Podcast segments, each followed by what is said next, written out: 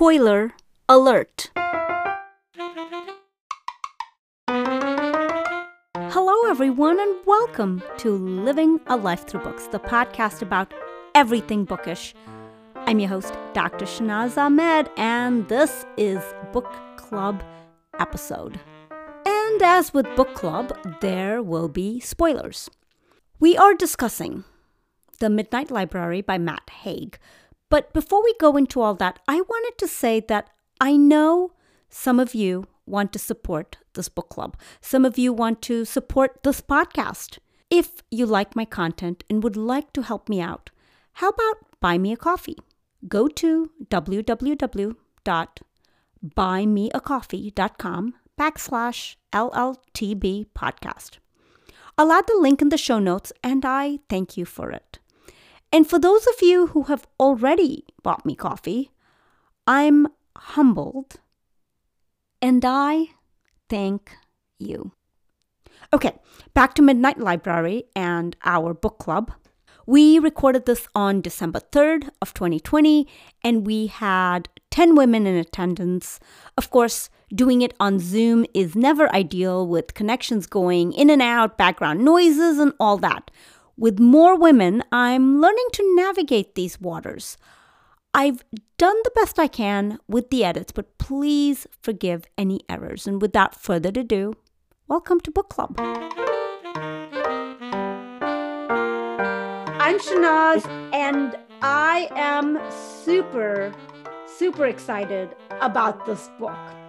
I'm Erin Beaver, and uh, I thought this book was very similar to It's a Wonderful Life, um, but like a modern version. So I that's one of my favorite movies, and so I really enjoyed the book. Amy, I, you know, it's funny that you mentioned that because when I read it, I was thinking this sounds kind of familiar, like something I've I've read before, but I didn't read it. It's a movie. But yeah, I really liked it. Hope, I loved it. I think it was one of my favorites of the year. Yeah, it was in my top three for sure. Absolutely loved it. It made me cry. I'm Lori, and this book was everything I dreamed that it would be, and I absolutely loved it. Hi, I'm Bowie, and I am delighted to talk about this book.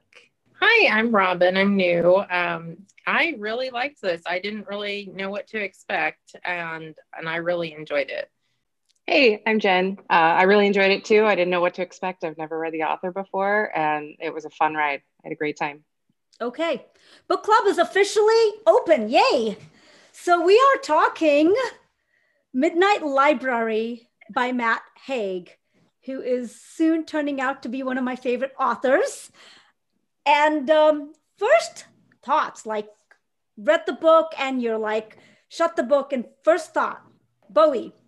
When I finished the book, and I have to say, I listened to the audiobook, which was amazing because it's read by Carey Mulligan and uh, I just loved every moment of listening to it. But when I finished it, so I guess when I closed my ears, um, the first thing I thought was, I am so grateful to be alive. That's powerful. I'm so grateful to be alive. I love it.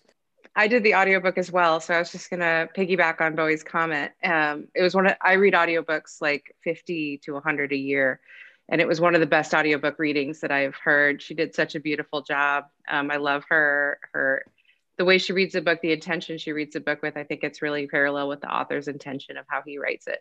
And again, yeah, it was a really it was a really good take on depression and how to turn it around and appreciate life. It was beautiful.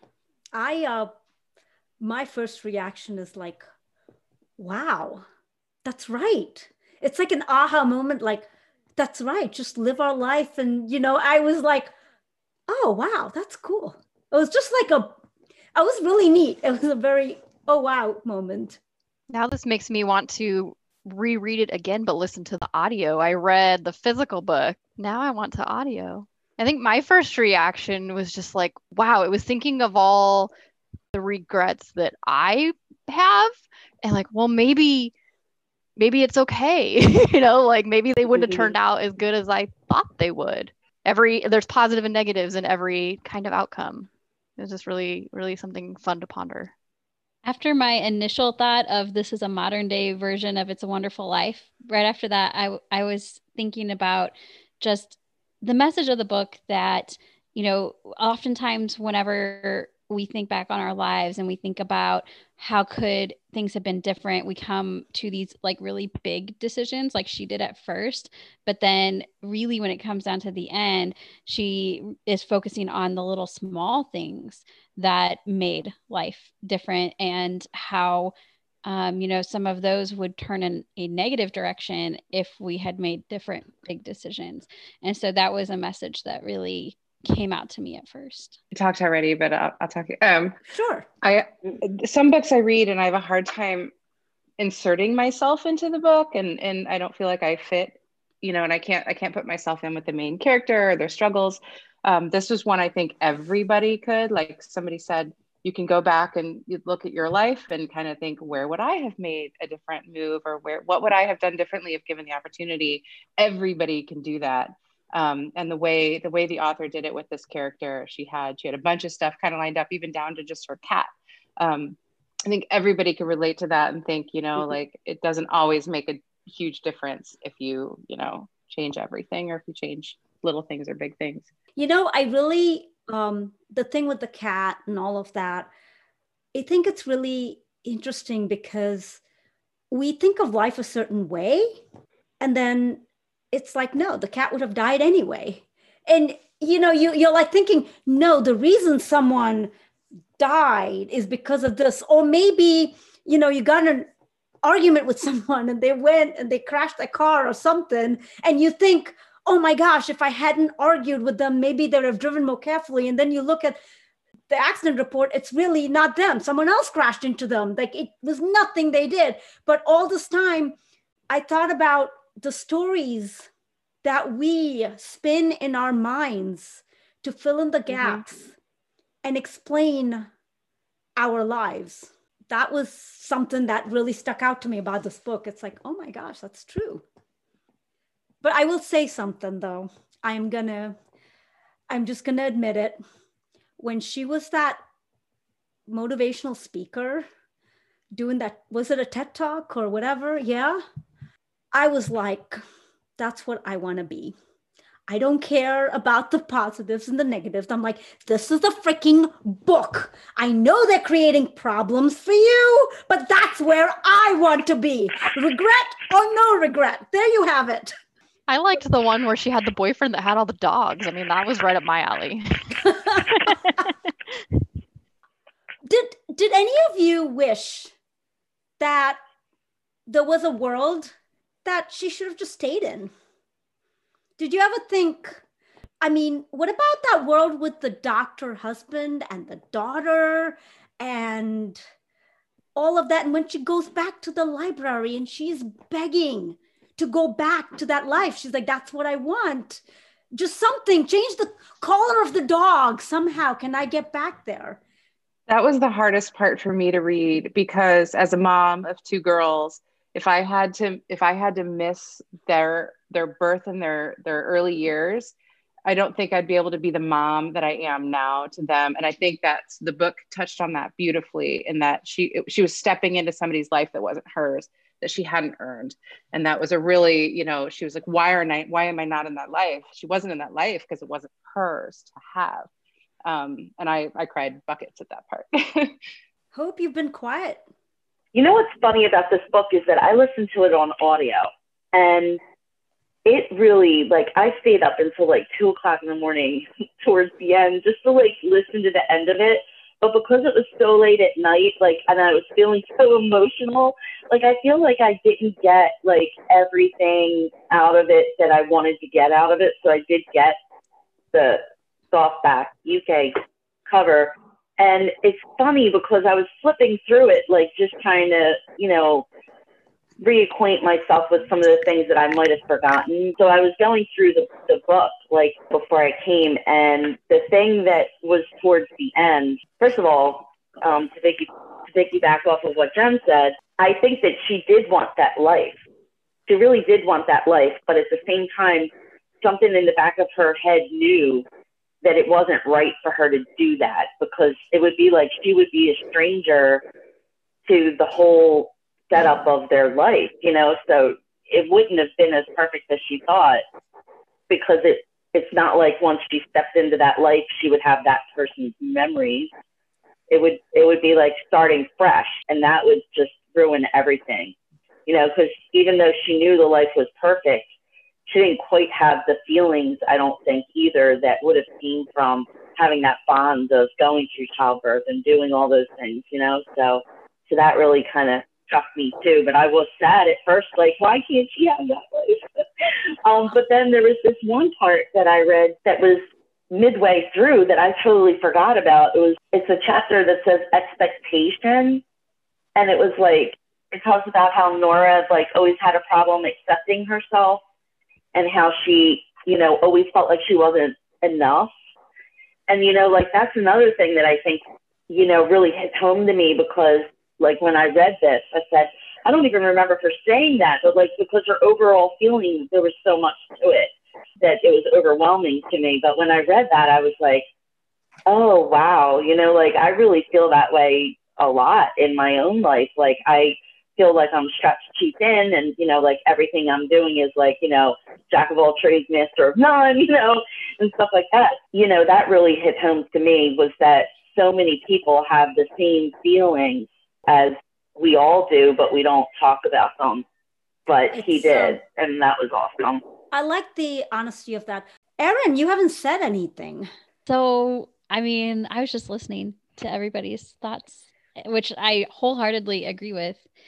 Um, like for me, I, I felt like there was I could relate to the character to Nora a lot because there has definitely been moments in my life when I've wondered like what if I hadn't have done this thing and would it, you know, would my life be different and how would it be different? Or like, for example, um, when I was married the first time, I, you know, I one oftentimes wonder like, what if I hadn't have made that decision? How would my life be different? Um, because for a while, like that was something that brought me a lot of shame, even though it probably should not, you know, bring me shame because it wasn't something i mean yes i had control over getting married but um, the reasons why we got divorced were not in my control so there was definitely a time in my life where i very much related to the things that she's talking about but i think that, that i went through a, a time when i had to deal with that and i had to come to grips with the fact that that is part of my life and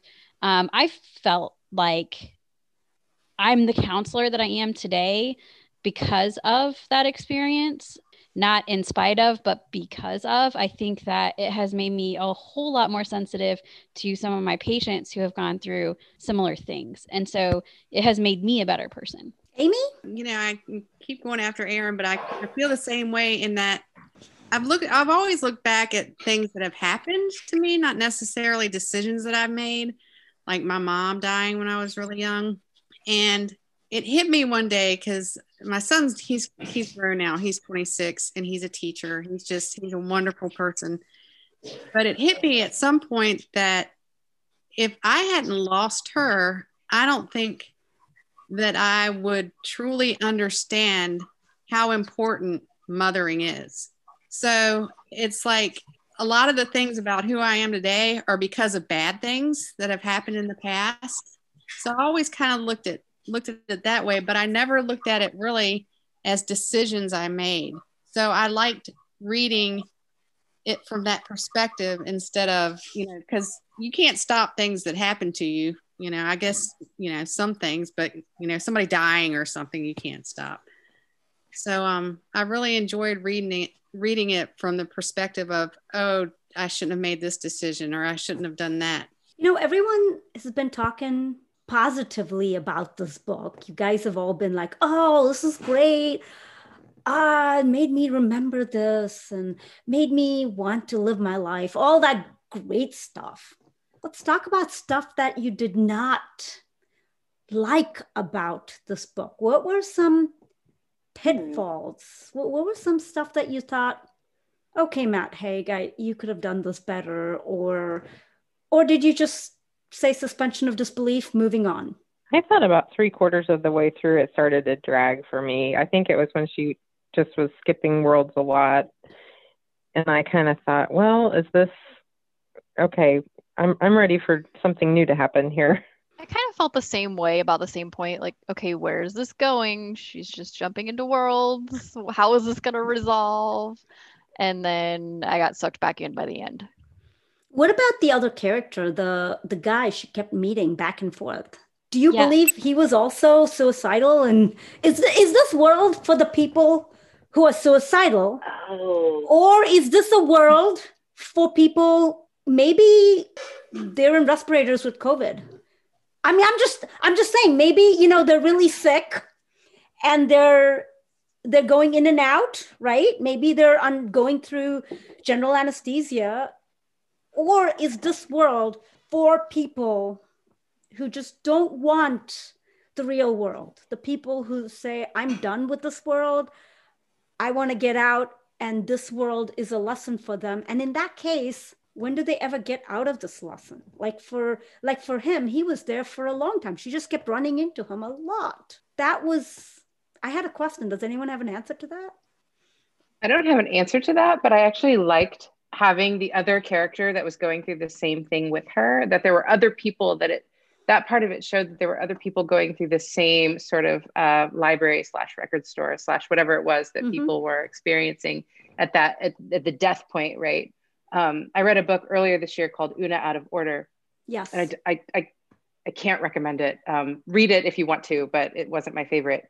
In that she was the only one in the world who had this special ability to live her life out of order, and there was no explanation about like why she was like hand of God chosen to be the special one to get to live her life this Spoiler. And alert. it didn't end up. Yeah, i mean spoiler it didn't- alert no, no, and not spoiler alert at all. You learn that in the first couple pages. Well- she learns she lives her life a different way. Maybe it is a little bit. Sorry, apologies. Um, but there was no explanation about why she was this special chosen one to do this thing. Um, in this book, I think it that other character served that purpose to show that it wasn't just Nora; it was people around the world living their life in this way. I was glad to see there was another person. Why did he get there is my question. Like my question is are all these people they're depressed? And then they're they're like oh this is great. Life can be good. I I wonder if it's people that don't appreciate their lives at all, that don't want to be alive anymore, whether or not they got into a near death situation because of disease or something. They just didn't appreciate because at you know at the end when she the way she gets back into her old life is she writes i am alive so she recognizes that just being alive like somebody else said when we first started talking you know it made me grateful to be alive so Mhm. I think I think it was somebody who just wasn't didn't appreciate being alive. I have a question about so how that whole setup works that that made me a little bit confused. So like, okay, let's say it's people that don't appreciate their life or people that are committing suicide. Let's let's stick to that for a second. So if they're committing suicide, um, and they and they get into this semi like on the cusp of death situation, right? So they go to the library, they get to go to all these different versions of themselves.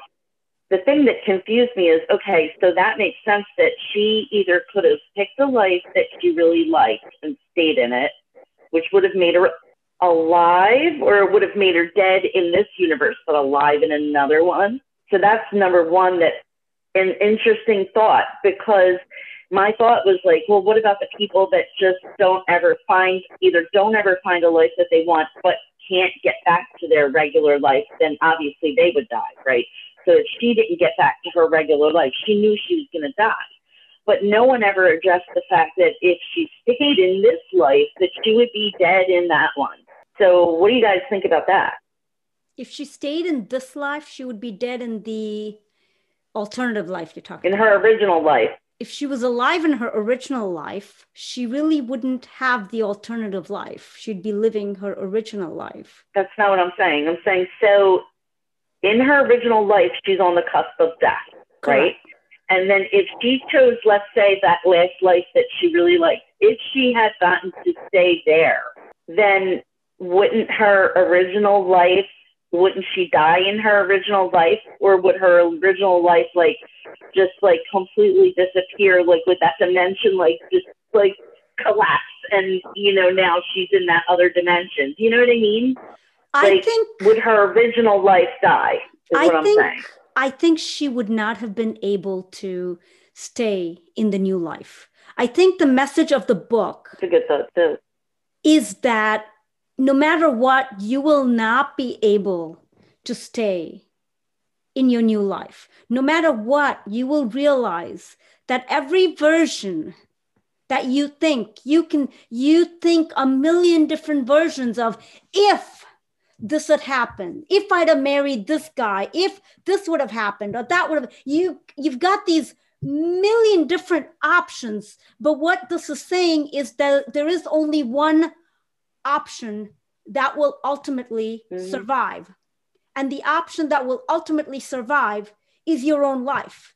Because the other lives i think will all die. And then now as i'm talking i'm thinking in terms of biologically okay?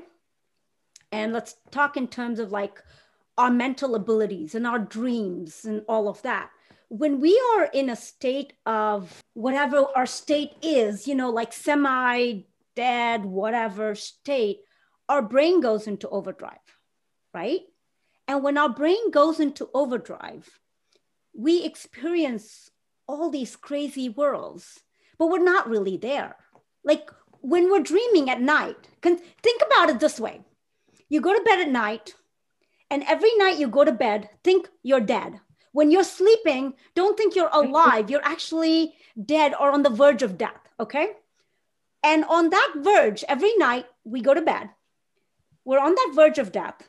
We're semi dead our brain goes to all these wonderful libraries which we call dreams right are we alive in those dreams or are we alive in our real life?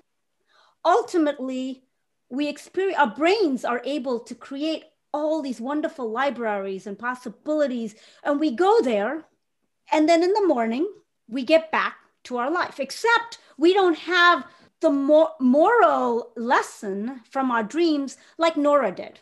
I think the message Oh, I never thought of it as like a dream. Like I thought as if it was actual parallel universes. There was another Nora living in another dimension that made different choices and her original self was in her original dimension. I just I, your your explanation makes a lot more sense to me than you know saying that oh this is you in a parallel universe and there's ultimate you know multiverses of you doing all these different things and that that's mind blowing enough. But now i'm really confused. That's that's uh that's a lot. I I I, I, it- took it literal. I took it literal but i could see how it could be a dream too.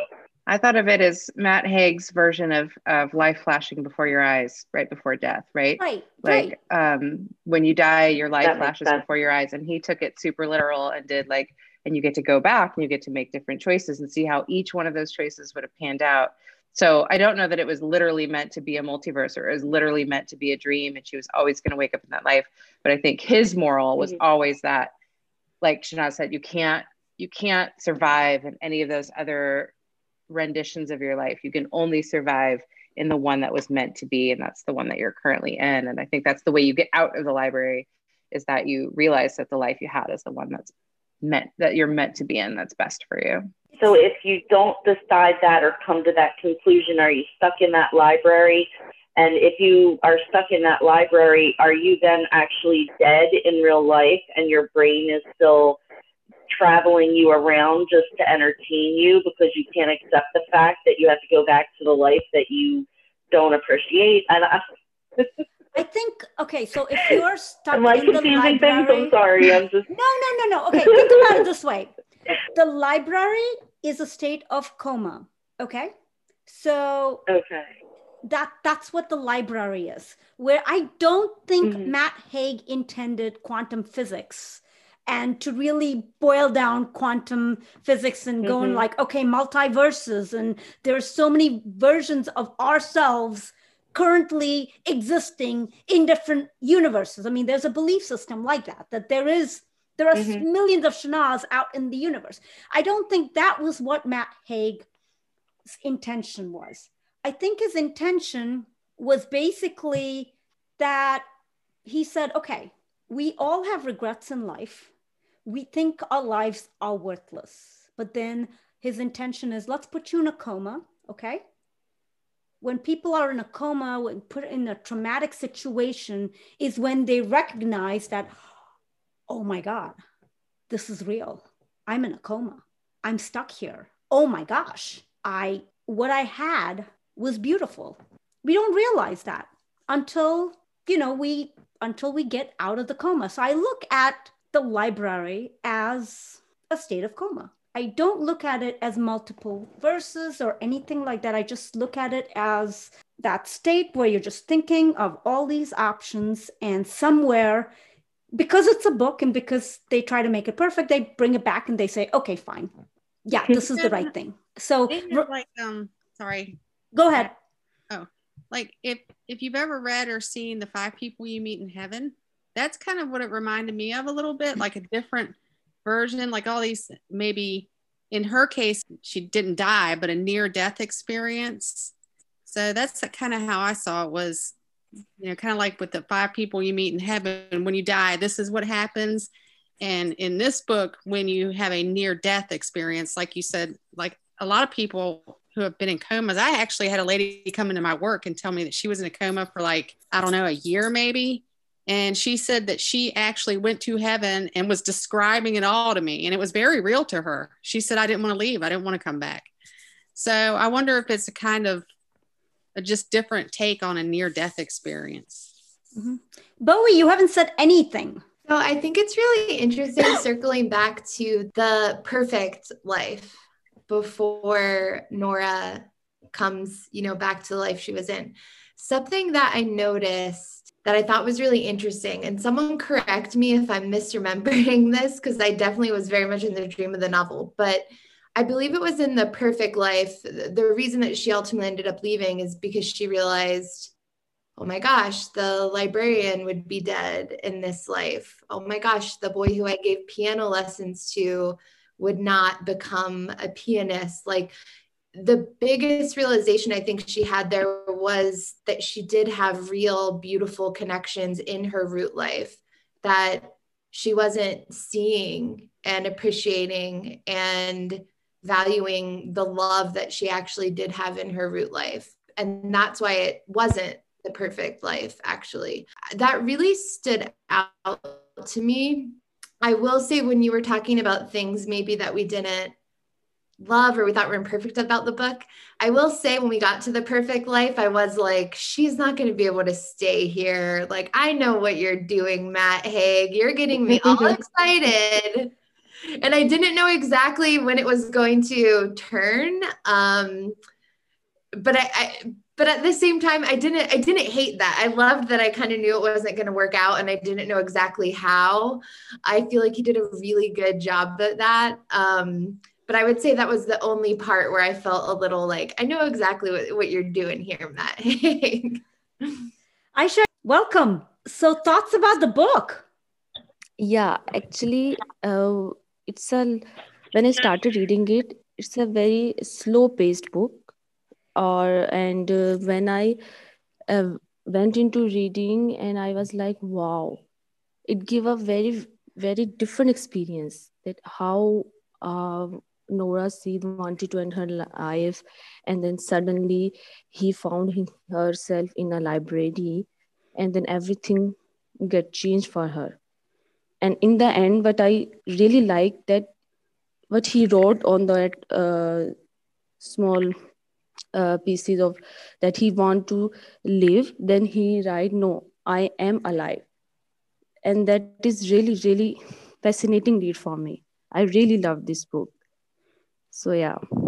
Good. Excellent. Jen uh, jen healy. Welcome. We have two jens.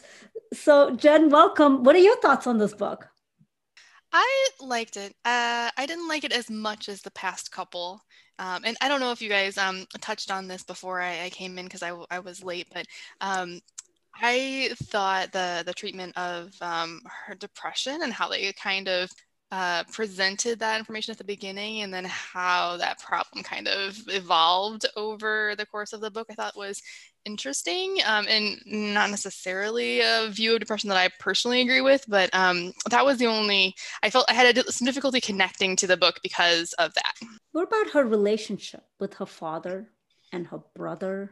What are your thoughts on that? Anyone? I thought it was interesting that there was no life where all of her relationships were perfect or even great. Because that's reality. right. it's just the way it is. I, I really wonder if what would have happened, I'm just throwing it out there, if Matt Haig would have had that perfect world. I guess that was that doctor and the child, right? That was almost that perfect world that he finally ended up taking away from her. Is the message of this book that life is not perfect? That no matter which way you go, no matter who you are, what you are, nobody's life is perfect. And the I think per- that's definitely one of the messages, yeah. And the perfect life is an imperfect life.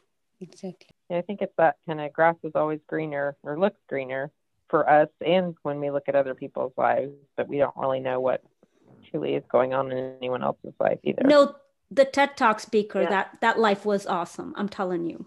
It's not grass is greener. No, it is an awesome life. I mean, I just I want that life. But anyway, Lori, you haven't said much.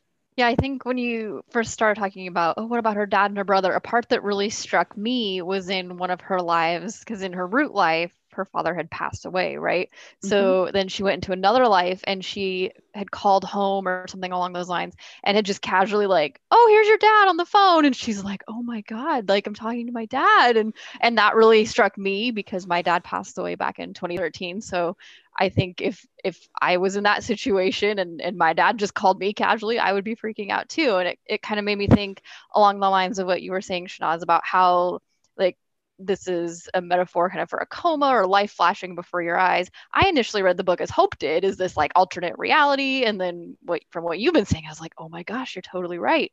And I remember like not mm-hmm. too long, I mean, this is getting deep here, I guess, not too long after he passed away, I remember having a dream where like my dad was in the dream and we were having this conversation and he was like, I just want you to know that I'm okay. And like it sounds cliche, but it like really happened. And so the part where she got to talk to her father on the phone and it was just casual, that one really, really hit me. Another moment that really stood out to me was, well, I should say my favorite life, I think, was the glaciologist's life where she got to be on that ship. And i loved i loved that life. That's like an alternate life i want to live. Um and when she met hugo was the name of the other slider right? Mm-hmm.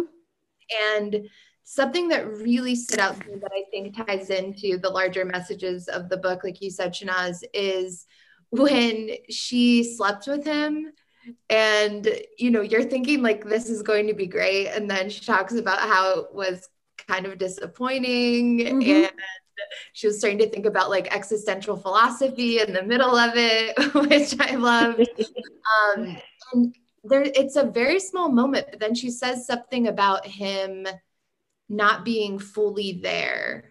Like for someone who could like talk so much about so many interesting things it didn't seem like he was fully with her. Mm-hmm. and something that i think this book kind of circles back to again and again that just being alive being present is enough. And i think that ultimately is um, the biggest thing that we see nora realize as well when she gets back to her root life. Like look at the flowers look at my my neighbor who I love, um, getting to play chess with a librarian. There are all these things that just come back to learning how to just be and letting that be enough. And that moment with Hugo really stood out to me as like the first kind of drop of that um, that would lead us to the end. The um, interesting sexist aspect I'm going to bring up, which I just thought about as you're talking, Bowie, when you brought up the glaciers and all that. I'm thinking, Remember that scene with the bear? And the bear's attacking her, and it's like she's like, I don't want to die. Like, I just don't want to be mauled by a bear. I'm like going, wait, you wanted to die anyway. So, I mean, seriously. But the thing is, women when they are depressed and they want to die, they choose easy deaths, overdose, you know, things that are just like, okay, I'm just going to do I don't know how how do people commit suicide? I don't know. I ha- I have to Google that. But anyway, I think it's like I think I heard somewhere that you can have a Tylenol overdose, right? I heard. So I don't know how many Tylenols it'll take to kill you, but um, so let's say that's an easier way to go than men who does they take the gun and hold it to their head, which half the time it goes right escape through their brain. You know, like you think it would get it, but it's not the best way. A lot of lot of men think, oh no, no, not to the head. I mean, they they do this through their mouth, which means it really messes up a whole bunch of oral structures and it just goes through the back. And a lot of times they survive, and that's one of their biggest regrets. But the point is, as a woman, Nora is she's picked the easier way to die but when confronted with death and the harder way to die, she's like, no, no, no, no, no, no. I want to live. I'd rather live. But I'm I, just I, saying, you know I mean, what though? I think I I just think that shows she didn't really want to die. Because if you were truly depressed, like badly, badly depressed, you might not care if it, if it there. I mean, you would be scared, but I don't think that you would stop it from happening as hardcore as someone that wanted to live. I don't know unless maybe the fear of the of the pain did drive her to you know want to live or just to avoid the pain. But i mean in in all reality that's kind of what she's doing from the very beginning is just trying to avoid the pain of of what she didn't you know what she felt her life was all about which was a painful depressing existence that she didn't you know have love but then the other message that, that I found that I really that I really enjoyed though was that twofold. One was about regret.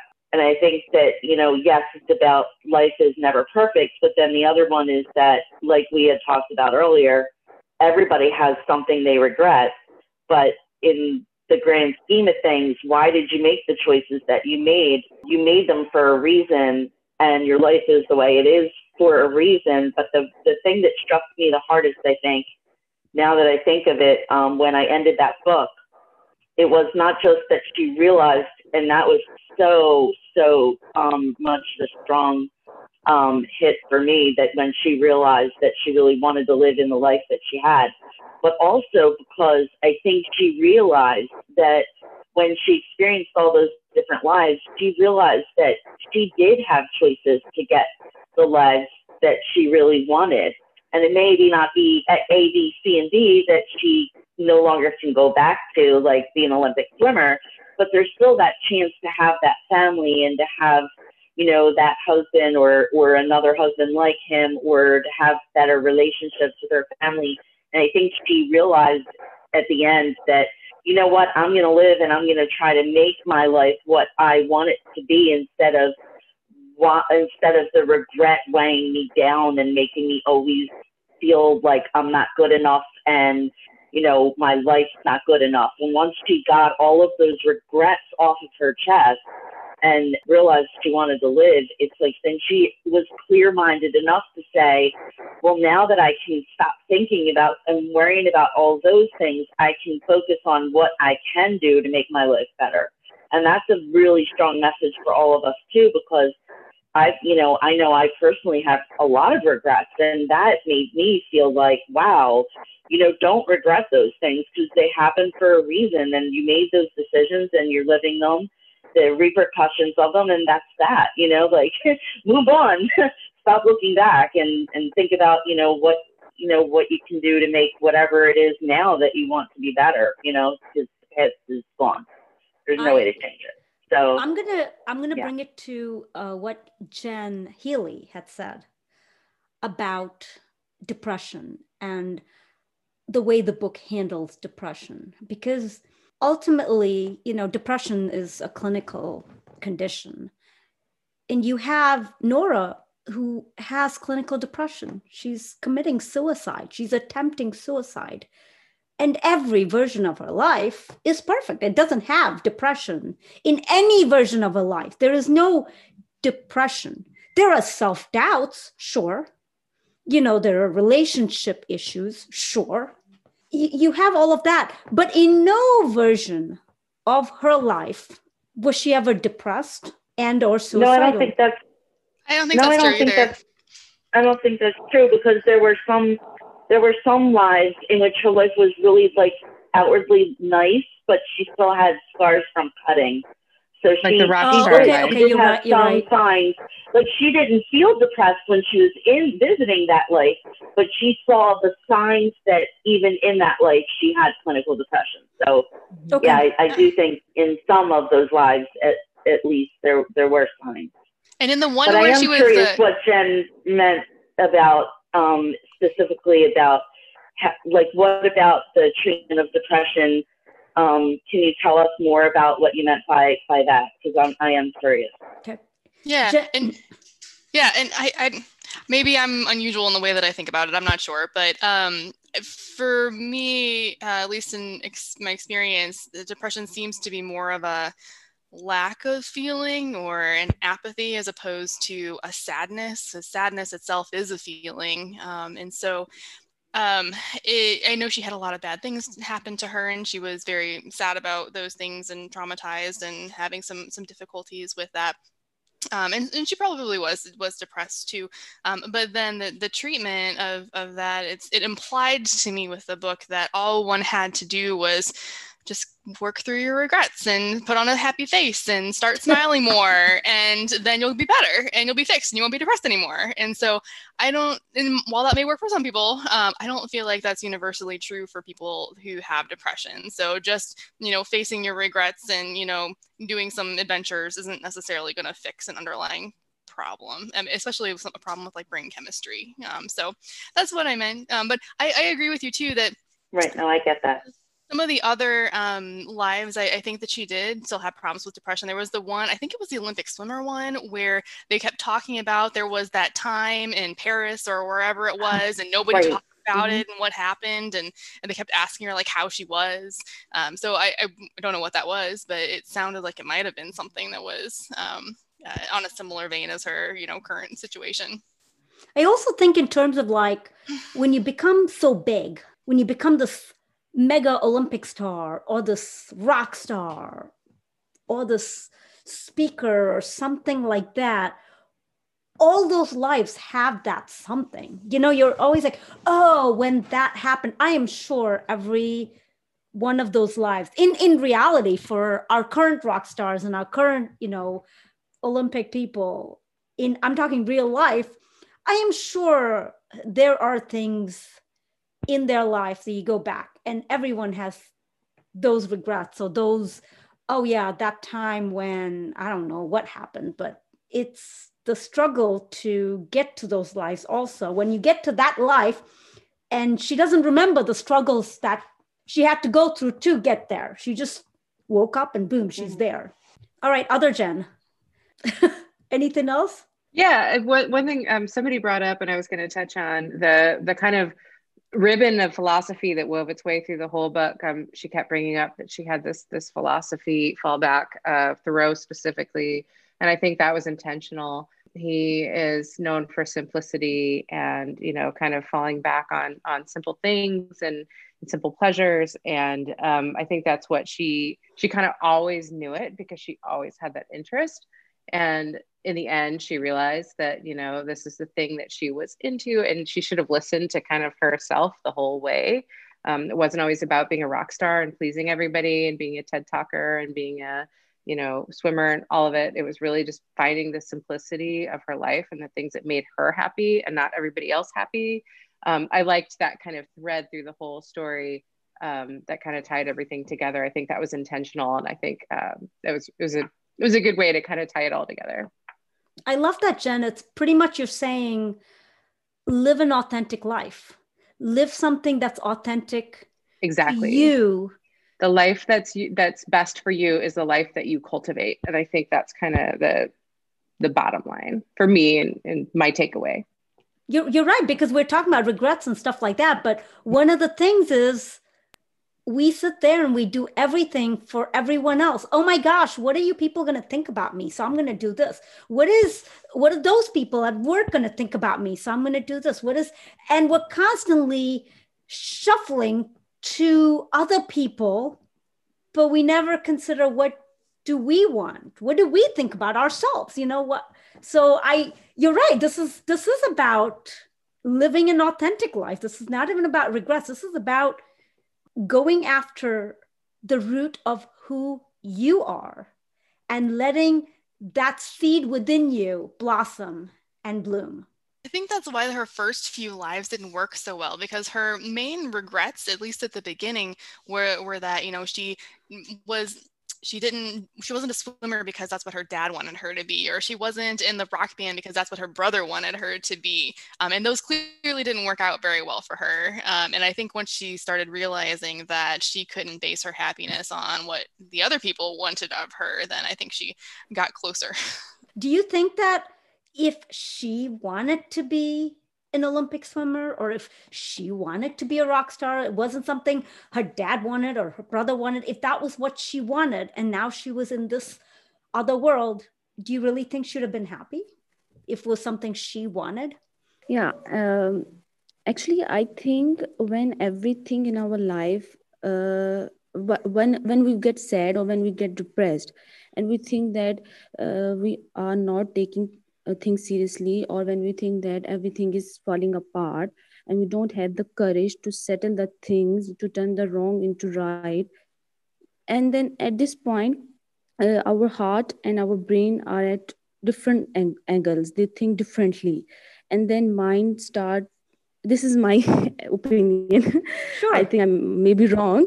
Uh, and i think our brain or our mind start uh, taking uh, tricky things. Uh, like in Nora Seed case, he, uh, want to end his life. She, she wants to end his life, but at the same time, when the opportunity came, when that beer came in that uh, cold place, she said she didn't want to die.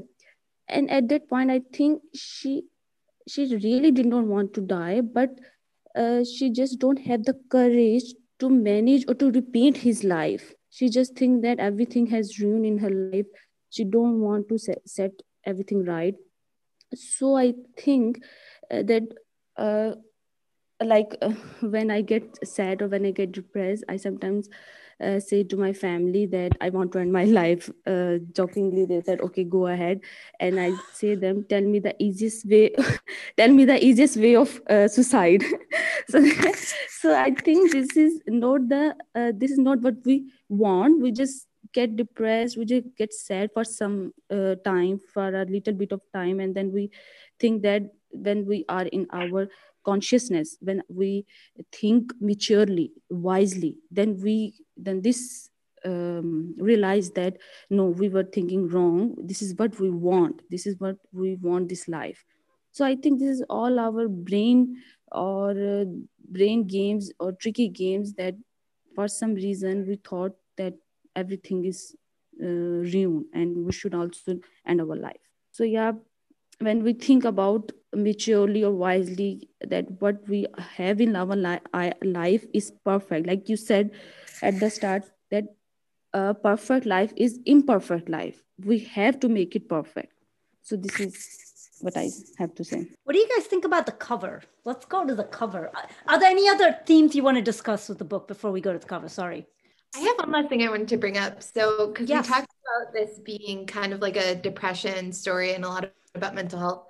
And I felt like that was there, but I actually, I think I experienced this more as a healing from grief story, actually, because I definitely, I think even at one point it's mentioned um, about her depression being situational and it's seeming more that it's a story of someone not having the tools to know how to like fill her own needs and live a meaningful life. And I think that really impacted the way I experienced the the story and I'm curious if anyone else viewed it that way too or if you or if you experienced it more as like this mental health dealing with depression primarily story. You say it's a story of uh yeah, I th- I experienced it much more as a story about grief. Grief, okay, grief, okay. I mean, I think I understand where you're coming from, Bowie. Um, that question did strike me um, through the story. Uh, the question of what is this, what is Nora really dealing with? um, to me, it seemed like she had repetitive, like chronic situational depression. Like she deals with the death of her father, she deals with um, the disappointment of the band, with the breaking off of her engagement, um, then the death of her cat, you know, the in the firing from her job. I mean, I, I all of us have situational depression in our lifetimes i think. You know I, I don't really know anybody who's never had situational depression. And now with covid i would say like the majority of the world has experienced that. So um but i think she has experienced it chronically. So yeah i mean i could kind of see people's take on it both ways throughout the book. Um and i wasn't sure what matt haig's point or purpose was or what you know what his intention was um, I don't know if he, I, I'm not really sure where he was coming from on that. You know, if he wasn't maybe as aware clinically of the differences um, in types of depression, or if it was intentionally written this way. I'm not sure, but um, but I get um, what you're saying and where you're coming from.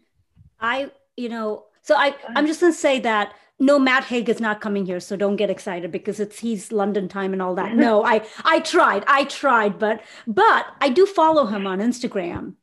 And um i see his posts on instagram and i really think i mean of course he can't speak for himself but i feel it is the what jen had said the authentic life.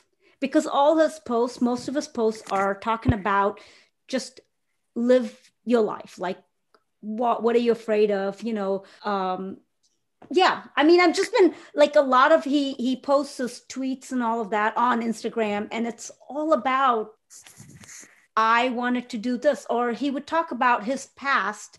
Yes he would talk about in his past that i think he was depressed but but lately all his posts are all positive positivity and how people are trapped within themselves so, based on that, I'm going to extrapolate that this is about be yourself and live your authentic self and appreciate mm-hmm. what you have. And that I'm not going to look at this book as a depression yeah. book or even a grief book for that matter.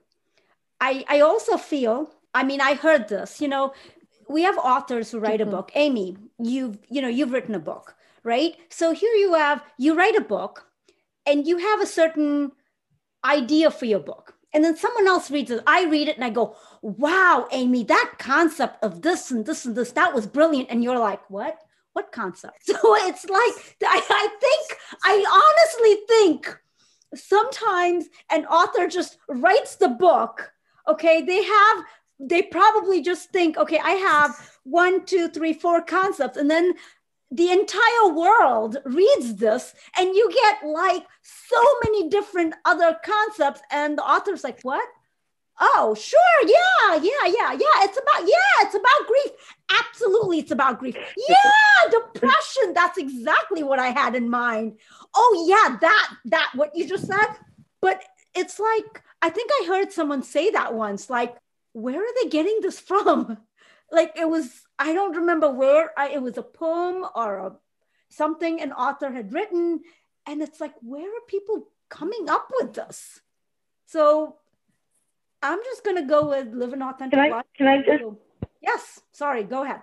Can i just say one thing though because going back to what jen said and then thinking about what bowie said um, you know the one thing that so there's a difference between situational depression and a person that's cutting themselves and killing themselves. There's three different things or two different things or different levels of, you know, um, mental health crises, right?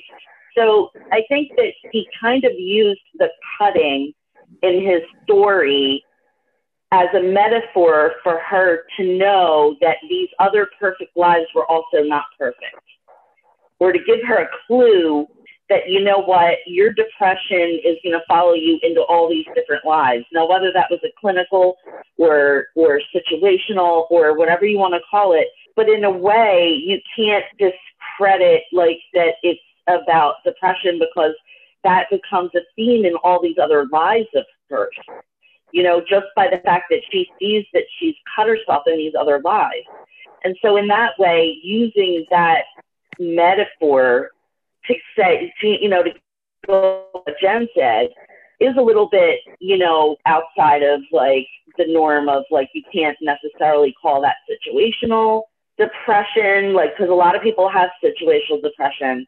A lot of people do, and they don't cut themselves or try to kill themselves. So there's there's a lot of different mental health issues going on within the different lives and her primary life. So you know, I mean, I think that that it's more like it's not about depression but I think that depression plays such a big role in it that I could see why Jen would say that.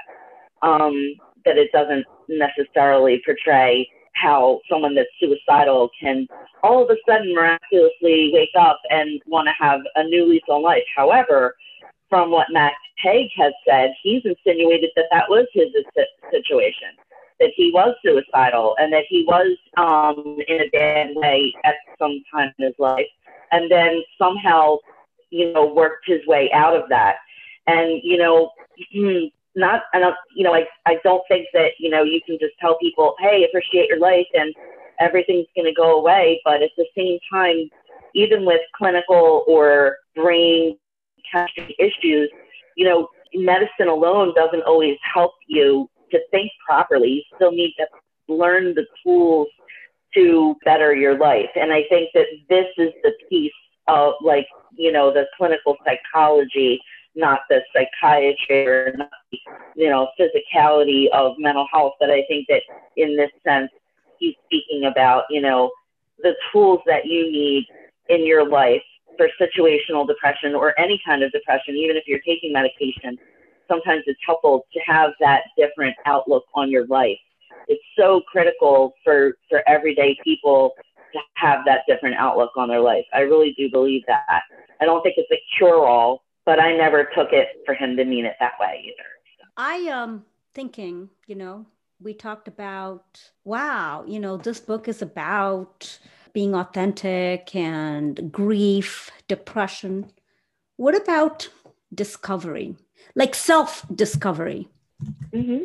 Like, I, I think I can agree with that statement because part of what she sees in that like the perfect life that she ends up not staying in is that she comes to appreciate and discover her own value to her community. I think that that that is one of the messages there from that life that she maybe previously didn't realize her value to her community.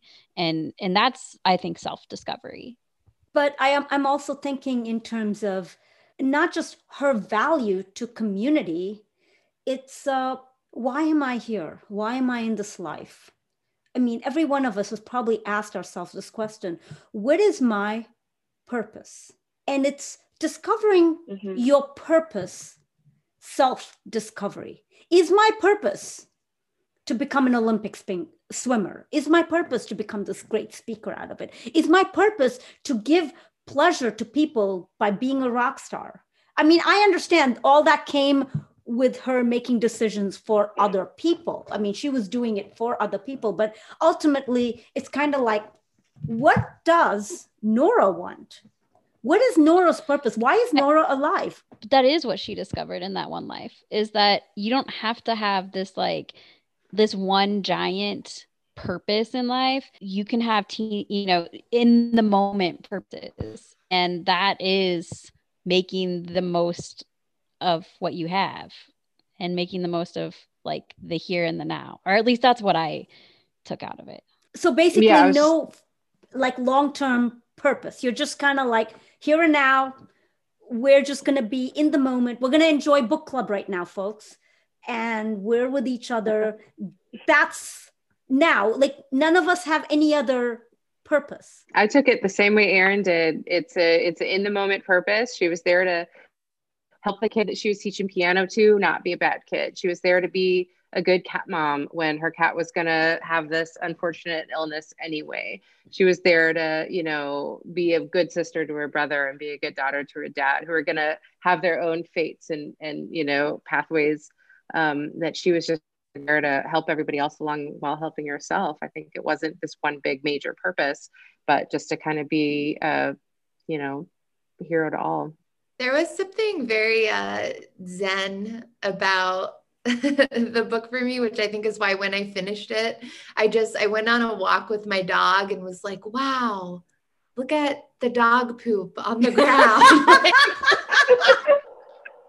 I to pick up. Dog so poop, great. Um, but I'm thinking through is the, the, the librarian, is it Mrs. Elm? Am I remembering that correctly, Mrs. Elm? Uh huh. Mrs. it- Elm, yeah. Thank you. Is it her who says the thing like, you don't need to understand life, you just need to live it? And I think the whole purpose thing is tied to that, where it's and it's interesting you talk about like knowing some of what Matt Haig says outside of this book too, just in the world, his thoughts. And I think um that sense of being trapped in in how others are viewing you or the story about yourself rather than being yourself those are very different experiences and i love that that's one of the things that he's kind of playing with throughout the book because i'm sure all of us have had moments in our lives where we realize we're thinking a lot about the story of ourselves rather than fully just being ourselves. And it's kind of painful when you realize that that you're doing that. Um and i i love that there's some humor there's still some humor in the book around that. Like we are these creatures who have been set up to do this to ourselves in some ways and look for purpose and understanding in everything and constantly have to learn the same lessons over and over again um, but we all have to deal with that so like why not find some joy in the meantime? And I know for me, reading this book is one of those reminders of like, look at how you can create something beautiful out of the absurdity of being like a sentient creature. That's also how I felt when I finished the book. What about others? How did this book change your life? It also made me want to go back and read more Thoreau. Did this book change anyone else's life? D- more dog poop stories or just It changed my life in that moment. I mean, hopefully when I reread it, you know, I'll, you know, re, you know, reconnect with those thoughts because I think for me personally, it's something that I'll want to certain things that I want to be mindful of in my own life. And, you know, that's why I bought the paper copy so I can go back and underline some things. Don't, you know, cover your ears if you're not someone that likes that. people cringe about people in books, but um, but I'm one of those scribblers. I'll even write my own notes in there and stuff like that in pencil, like real small. um, but you know, I really, I really think that it does have the capability to change your life, your outlook on your life, if you really um, take the time to to think about the things that you regret and put that behind you, and think about your purpose as just, you know, to be. That's it. you know, that's it you're to be you're to be you're to make choices you're to make mistakes and it is what it is you know um it's your life in that respect i hope that you know i reread it and think about it and that it does help shape you know um things that i want to change in my life. I'm typically not one to write in my books either. However, I believe I think it was Bowie that brought up the passage expectation. The, sh- little short chapter expectation. I like I don't this. I never write in my books, but I I don't know if you can see it, but I put like a little mark in the corner so I could find it later because it I literally stopped and I read it. I was like, oh my gosh, I need to read it again. And then I like took a picture of it so I'd have it on my phone and then I could write the quote down for later. And then I just marked it because I loved it that much. So I don't know if I'd say it really the book really changed my life, but I would say it did give me really good perspective and it and I I tend to be the person that beats myself up over every little choice. Why did you do that? Why did you do that? And Mhm. it gave me perspective to be like, you know what, it's okay. Maybe if you wouldn't have done that, you wouldn't ended up here or you know, so it just it was just really good perspective. I'm just sitting here like reflecting back um, over everything that we've been talking about. And, you know, at the beginning, I was like, hey, I could really relate to this character because of my first marriage and like, you know, like thinking about when that happened, my divorce happened, thinking about like regrets and stuff and if I had done this differently. And then Bowie had mentioned grief. And, you know, um, going through the the divorce was really like that is a grieving process and so it's kind of interesting bowie that you pointed that out that you think that one of the themes is grief because that really would make sense to me like why that moment of my life was coming up and and you know just really reminiscent um, of what i was feeling when i was reading this book so um, I don't know how much that the book necessarily changed my life, but having this conversation, I think um, maybe has changed my life in a lot of ways. So, thank you guys. Oh, yeah. That's awesome. I think regrets can be grief. So is, is that what you meant, Bowie? Yeah. That shed grief of of all the decisions she made or didn't make? just like any kind of loss and i definitely see um this like something that i thought was really interesting was the kind of grief that can come along with this um questioning or wondering about what could have been because Right. Yep. and there, there's something about that that i think is really tricky to try to pull out and i just this novel reminded me why i love fiction because our imaginations can take things that are really difficult to talk about and even to explain to ourselves and build entire worlds out of them. Mhm. And like that is just amazing. I just I I'm always and I don't it's like every time I read a novel that um that even has one element that delights me it like just reminds me why i've wanted to read more than i've wanted like hang out with people most of the time since i was a kid which i'm sure you can all relate to so I, I will say this though that it is a novel. I mean, it is fiction. And the reason I say that is because Matt Haig has to create these universes and make them imperfect for her, has to make it where she has some grief or some regret with those places and all of that. I mean, he cannot create something that, I mean, not that he cannot. If in every version of herself life was great, then what's the point of the book, right? Because you'd be like, oh my gosh, my life does totally suck. My life sucks. I really need to be in that version of my life. But I mean, from an author point of view, I'm thinking he cannot give me that. He has to be like, no, your life sucked. Every version of your life sucked. Okay. In every version, you had problems. So that's kind of what I I was like, well, it is um what is what is it called? Uh what is that word called when uh it's it's the author's uh, choice, you know, it's the um the right of an author or you know Deus ex machina. Yeah, I figured about her third life and that it was going to come down to she could she was going to be happiest in her root life, and I think we all kind of saw that coming because of that. Because he wasn't just going to write this perfect alternate life, and then what are we as the readers supposed to take from that? Like, oh well, dang, I should have made these different decisions then, I guess, and, and then I'd be in a better place. Like, shoot, I wish I had that library, but I think we all kind of saw her ending up in her root life. But that was, you know, that was it was a good payoff. It was a it was a good it was a good wrap up. Mm-hmm. absolutely good wrap up. I mean, he has to do that. I yeah, because otherwise he's gonna make a whole bunch of people instead of feeling great about dog poop, we're all gonna be depressed about everything else. you want to talk about the cover of this book?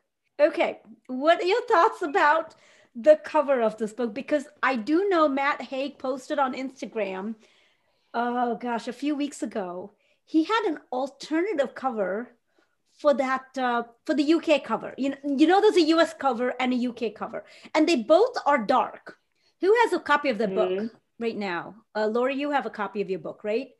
That is the okay. There we go. Perfect. You've got one. Okay, Lori's got the US cover, and um, the Hope has the UK cover. Now they were going to change the UK cover, that dark blue, to a light, like a light green. It was just, and Matt Haig put up both the covers, and he was like, you know how on Instagram you can ask which one you like, A or B, you know, and I mean it was like I don't even know what percentage, but it was like swayed towards that dark cover. So first off, do you like the US cover better or the UK cover better?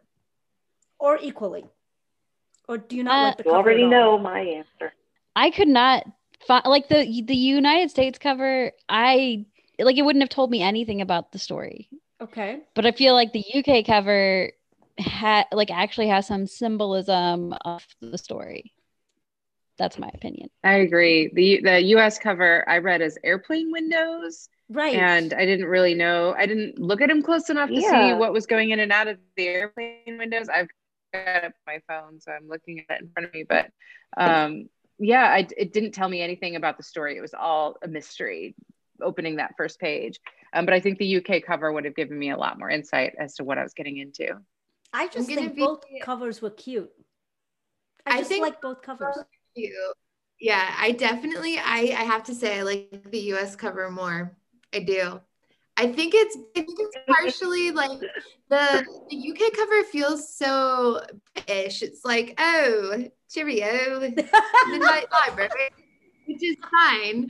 But I think I like I just like the the US cover feels a bit more whimsical and like I don't fully know what's going on. And I think that whimsy I like about it a little more, whereas the British feels more buttoned up, I guess.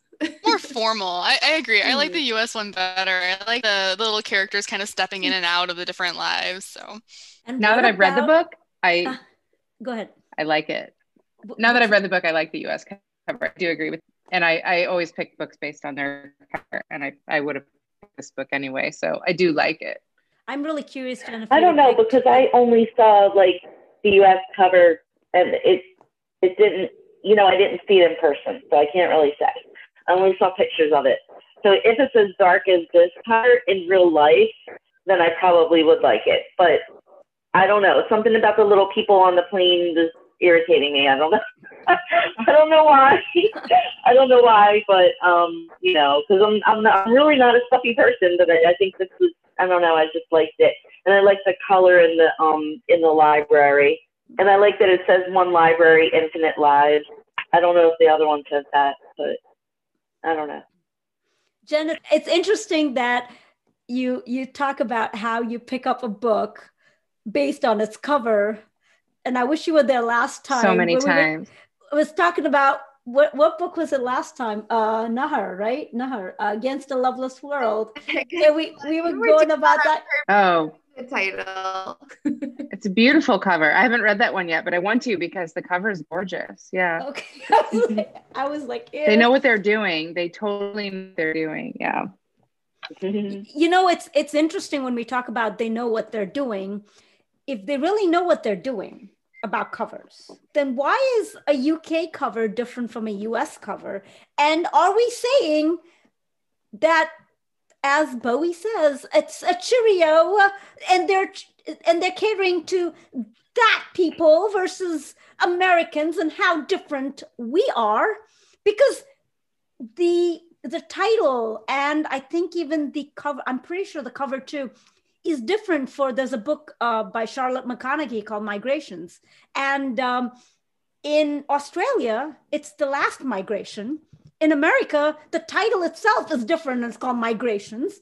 Great book, by the way. But you know, if if publishers really know what they're doing based on that definition, then we as people are very, very, very different from other human beings in other countries, i.e., that Aisha is from Pakistan. She's a very different human being then. So maybe Aisha has different hopes and different feelings. And I mean, is that what we're saying? Because ultimately, I would think no matter where you are that's what we're in saying. the world, huh?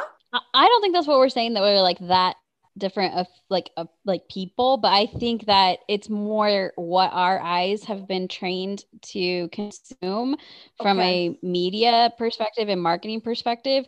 That's how I would take it. And and some of that is culturally based.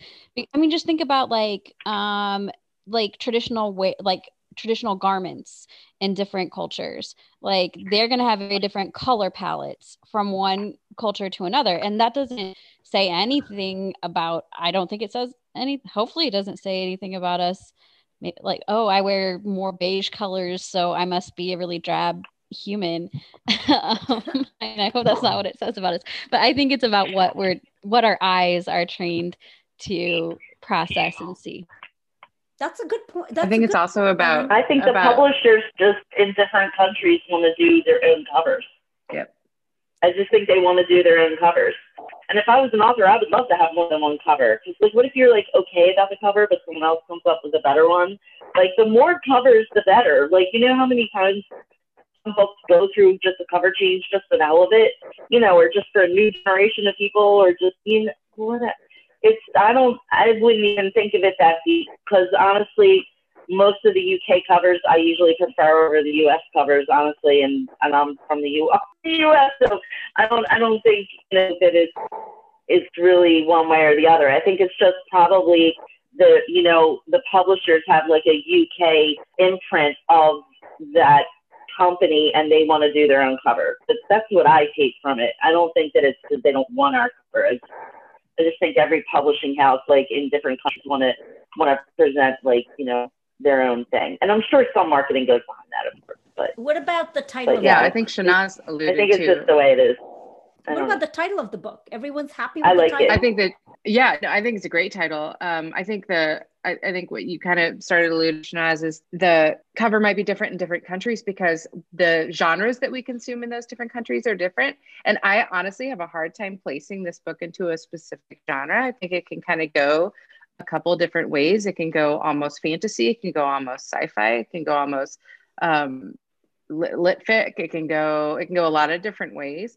Um, so I think the cover kind of reflects what genre is selling better in those different places.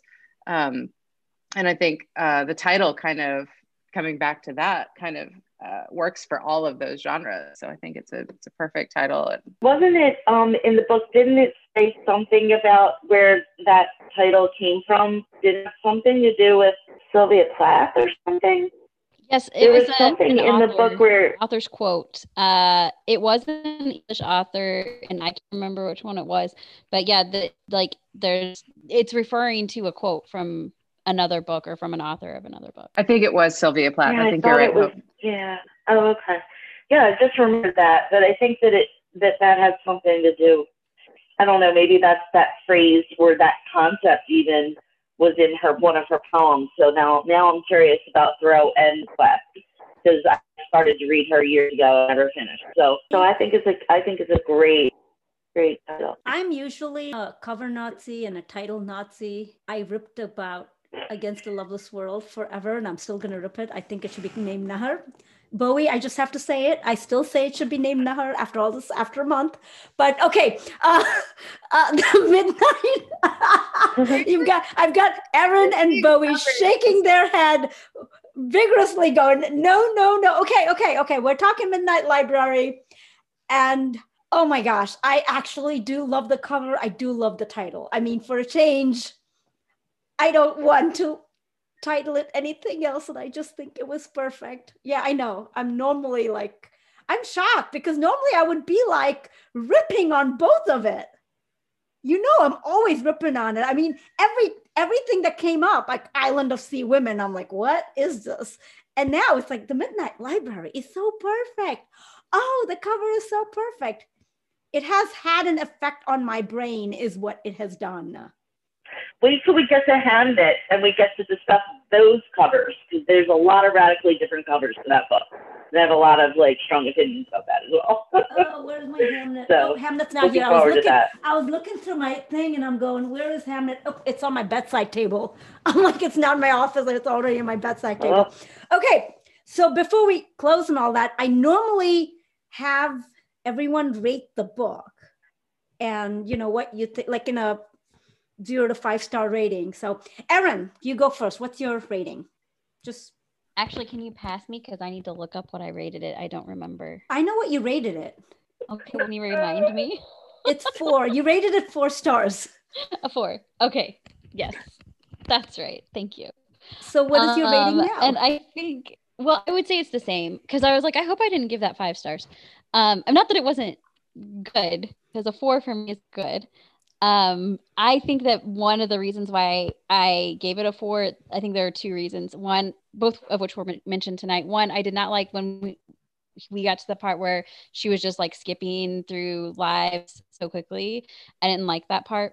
And then um, the other part that I didn't quite like was how the how depression was presented, um, and was kind of confused about what the point was there. Although I do like see value in the messages about you know authentic life et cetera et cetera and then the other reason which we did not mention and this is just me being my feminist self is that i have a hard time sometimes with how women are presented by male authors. And I do think that there were some thoughts that Nora had that I was like, well, I can see where a man would think that that's what a woman thinking, but that's not like what most of us think. And I don't remember the specific examples. I just remember it striking me a couple of times. And I was like, okay, well, this is written by a man. No offense. He's great.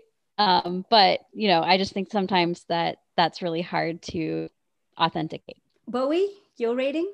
So this is definitely a five star book for me. And that is because I would read it again. And I also recommended it to a lot of other people that I think in pandemic life could really use a book like this. Um, that you can kind of just get lost in. It's very whimsical. And also, I will say, I do think listening to the audiobook version really impacted my experience. Um, it would be interesting to see if I had a similar experience just reading it rather than listening to it. And most interestingly, Erin, I actually had the opposite experience where I'm usually very annoyed by men writing female characters because I'm like, no, no, no, why'd you do like there's always moments where I'm really critical. And I actually did not, I was very, I didn't have any of those moments as I was listening. Um, so I think that also impacts impacts my score as well. So yeah, five star book for me. I'm I'm surprised. I wasn't I wasn't expecting this to be a five star for me, but it is. I went with five stars because I'm willing to forgive the pitfalls. The only pitfall I felt was like there were times it was like going one life after another after another. I'm like, okay, come on, let's get to the end. There was that little bit, but I liked the message of the book. I liked how it made me feel. It made me feel happy. And because of all of that, I'm willing to forgive all of it. And um, I'm doing five stars. Hope? Um, well, it was definitely five stars for me. And I think it was because it held such an emotional punch for me. The only pitfall for me was that, you know, this subject of suicide is like a very sensitive one.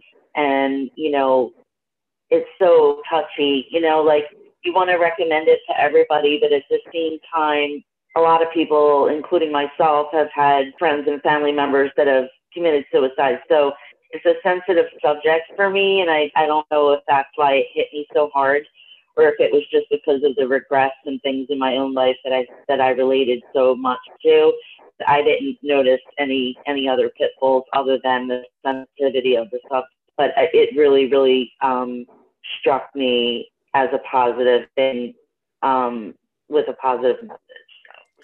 And it was an all-time favorite. Really, it's, it's going to be an all-time favorite for me. So I'm going to say it's a five star for sure.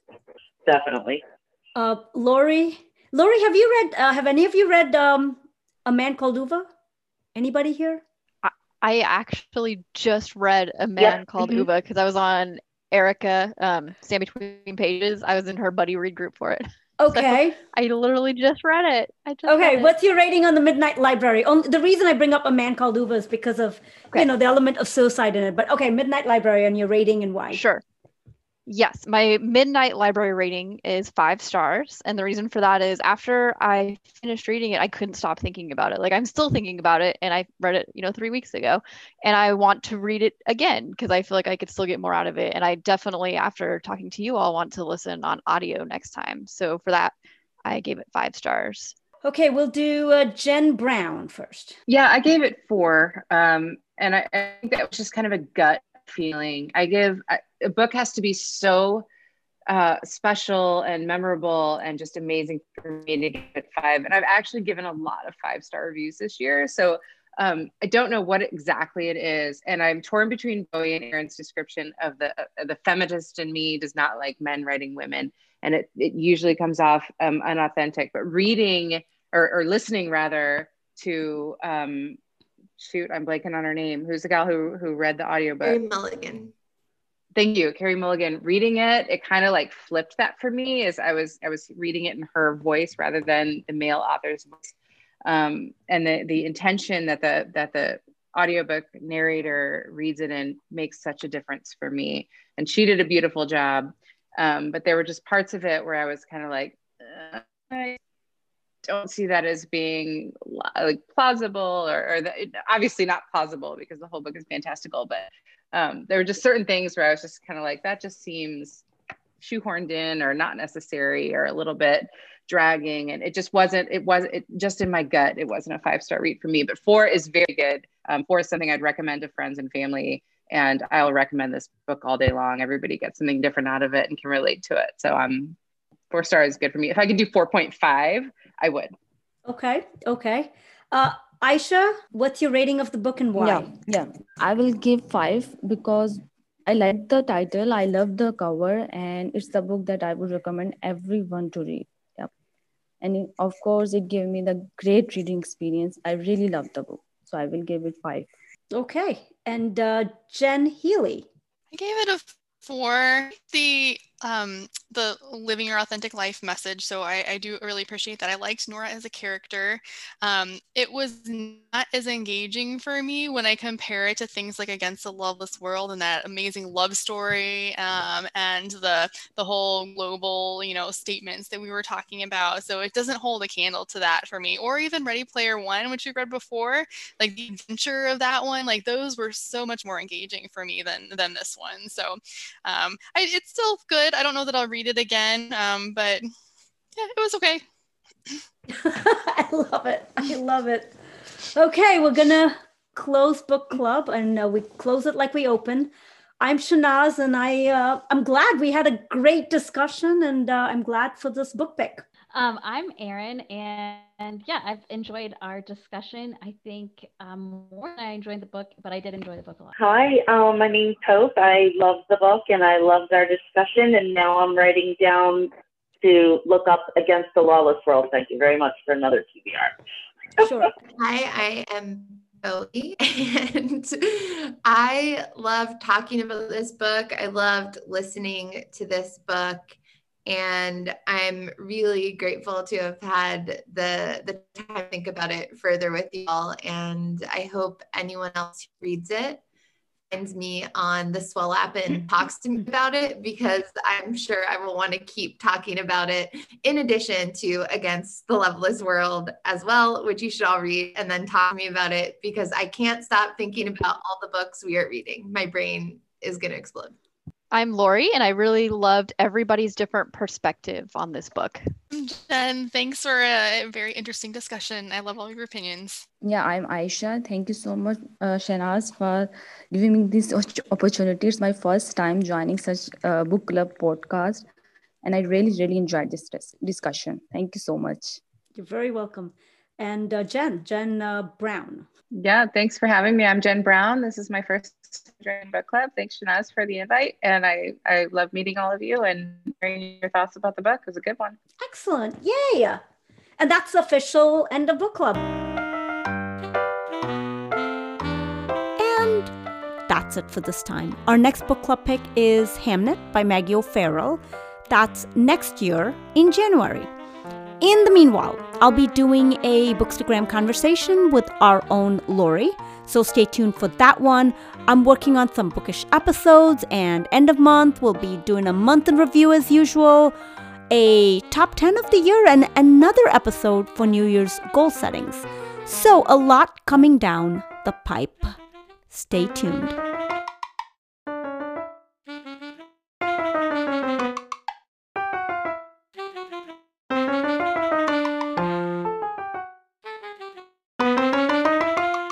Before I go, I want to talk a bit about a great audiobook app. Libro.fm lets you purchase audiobooks directly from your favorite local bookstore. Choose from more than 150,000 audiobooks, including New York Times bestsellers and recommendations from booksellers around the country. With Libro.fm, you'll get the same audiobooks at the same price as the largest audiobook company out there, you know the name, but you'll be a part of a much different story one that supports community. Listeners of this podcast can get a two month audiobook membership for the price of one month. Go to Libro.fm, that's L I B R O.fm, and enter code LLTB podcast. With each listen, take pride in knowing that you're supporting local bookstores. I'll add the links in the show notes. If you loved this episode or any of my previous episodes, please take a moment to write me a review on Apple Podcasts. Please share this podcast with your family and friends and through your social media channels. Join the conversation with me on a new app called Swell. My tag on Swell is at Bookish Podcast. It's an audio app for podcast listeners like yourself. You will find something there that will interest you that you can interact with. And it's a great way to chat with me. Check it out. You can reach me through email. My address is livingalifethroughbooks at gmail.com. My website is shahnazahmed.com. That is S H A H N A Z ahmed.com. The opening and closing music to this and all my previous episodes was composed by my husband, Brad Slavic. I'm Dr. Shahnaz Ahmed with Living a Life Through Books signing off. Remember to water the seeds within you. It's time